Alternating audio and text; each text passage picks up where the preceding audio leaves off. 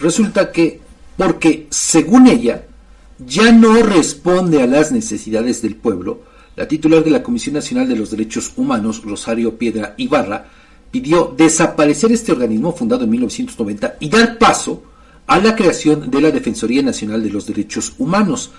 Nos mantenemos firmes en la idea de transformar de raíz a esta Comisión Nacional que ya no responde a las necesidades del pueblo mexicano. Estamos convencidos de que es necesario que la Defensoría Nacional de los Derechos del Pueblo emerja como una institución nueva. Estas son palabras de Rosario eh, Piedra. En su mensaje que dirigió a quienes integran la Comisión Permanente del Congreso de la Unión con motivo de su informe anual de actividades, señaló que la Comisión Nacional de los Derechos Humanos llegó al quinto año de su gestión con un modelo distinto de defensa de los derechos humanos y en el marco normativo y operativo mínimo necesario para dar paso a esta Defensoría Nacional que, según ella, desde hace años reclaman las y los mexicanos. Piedra Ibarra sostuvo que el organismo que ahora preside es el único que ha emprendido su transformación por iniciativa propia para dejar atrás ese esquema impuesto por el neoliberalismo y crear otra institución que realmente le sirva al pueblo mexicano. Sostuvo que se ha derribado el mito de que los órganos autónomos necesitan burocracias doradas y presupuestos obesos para cumplir su supuesta misión. Pero bueno, en este contexto, en esta reunión, después vamos a escuchar ahora lo que le dijo Germán Martínez, este senador que pues sí, se le fue a la yugular, incluso pues evidencia ahí una fotografía en la que eh, pues van caminando tanto eh, Rosario Ibarra, la mamá ahora de esta mujer, que, fue un ejemplo en la lucha de los derechos humanos, en la lucha democrática de este país. Bueno, en esa fotografía que utiliza Germán Martínez,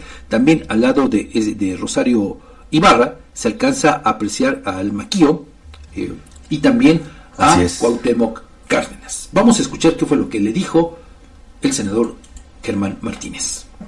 A mi generación la marcó esta fotografía. La fotografía de su madre, plural. La fotografía de Cloutier, de Manuel Cloutier, no de Tatiana Cloutier, y de Manuel Cloutier, hijo. Y la fotografía de Cuauhtémoc Cárdenas, que nadie le puede regatear a este michoacano su compromiso con la democracia. Esta fotografía marcó a mi generación. Esta fotografía abrió la pluralidad. Aquí hay tres personas que piensan distinto. Esta fotografía usted la debe honrar denunciando como persona violaciones a los derechos electorales de los mexicanos antes de que se abra la competencia a la Comisión Nacional de los Derechos Humanos. Esta fotografía, si usted guarda silencio frente a las violaciones frente al dinero impúdico que se entrega a Claudia Sheinbaum, esta fotografía a usted le queda grande. Le queda grande la Comisión de los Derechos Humanos y le queda grande el recuerdo de su madre. Muchas gracias.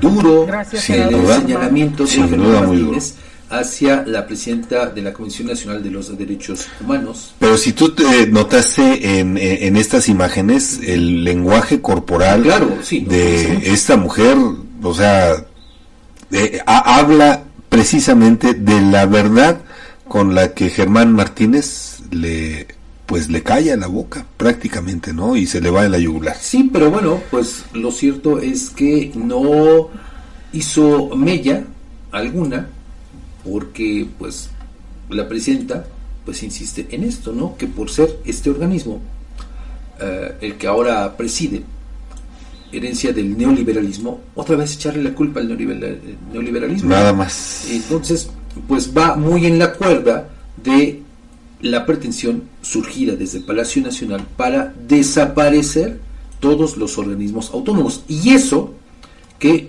hace apenas unos días el presidente López refirió en este paquete de organismos autónomos, eh, que, que bueno, tiene la pretensión de desaparecerlos, pero no incluyó en esa bolsa a la Comisión Nacional de los Derechos Humanos.